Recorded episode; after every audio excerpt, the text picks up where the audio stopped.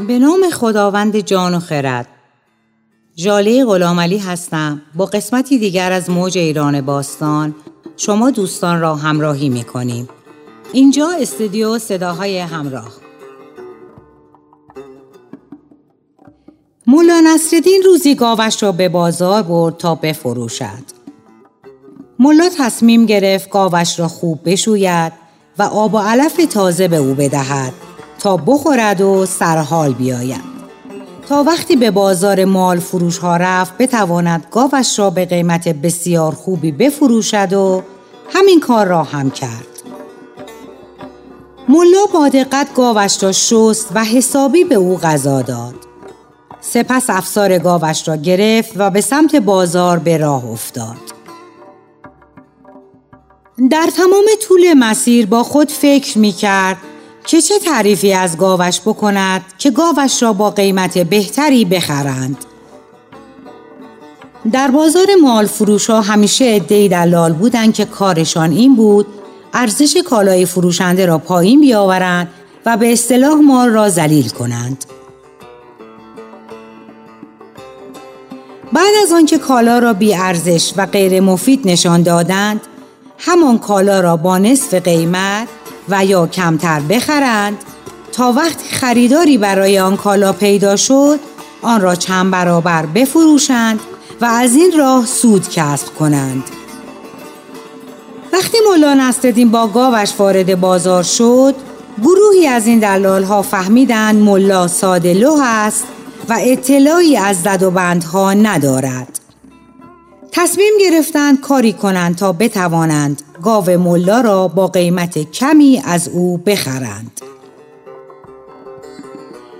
ابتدا دلال اولی خود را به مولا رساند، سلام کرد و گفت عمو بزت رو می فروشی؟ مولا نصرالدین که گاوش را خیلی دوست داشت و چون به پول احتیاج داشت و میخواست آن را بفروشد، ناراحت شد و گفت این بز نیست، مگر نمیبینی گاو به این درشتی را؟ و ملا به راه خود ادامه داد. بعد از آن دلال دومی سر راه ملا قرار گرفت و گفت همشهری بزت چند؟ ملا نصرالدین که هنوز از حرف مرد قبلی عصبانی بود، نگاهی غضب‌آلود به مرد کرد و گفت مگر گاو را نمیبینی؟ من بز ندارم. مرد گفت این چه بز است؟ من بز دیدم که قیمت آن را از تو پرسیدم. ملا باز توجهی نکرد و به راه خود ادامه داد تا اینکه دلال سوم و چهارم و پنجم هم به سراغ ملا آمدند و گفتند بزت چند؟ ملا گوشه‌ای از بازار نشست و نگاهی به گاوش انداخت.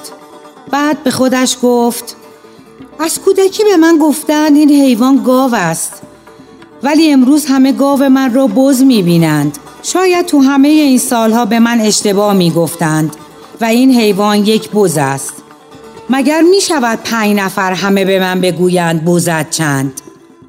و وقتی من گفتم این حیوان گاو است، همه تعجب کردند و گفتند ما بز می‌بینیم. حتما من اشتباه می‌کنم.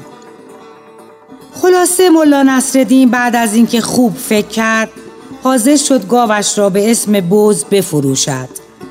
به سراغ همان دلال ها رفت و گاوش را به قیمت یک بز فروخت. بعد از اینکه مولا گاوش را فروخت، دلال ها خوشحال بودند که نقشه خود را عملی کردند. پس افسار گاو را گرفتند و آن را در طویله خود بستند تا فردا گاوی را که به اسم بز خریدند به اسم گاو بفروشند و سود را میان خود تقسیم کنند. از آن به بعد هر کس که بخواهد کالای دیگران را بی ارزش جلوه دهد، میگویند بزخری میکند. تا ضرب‌المثلی دیگر، خداوند یار و نگهدارتان باد.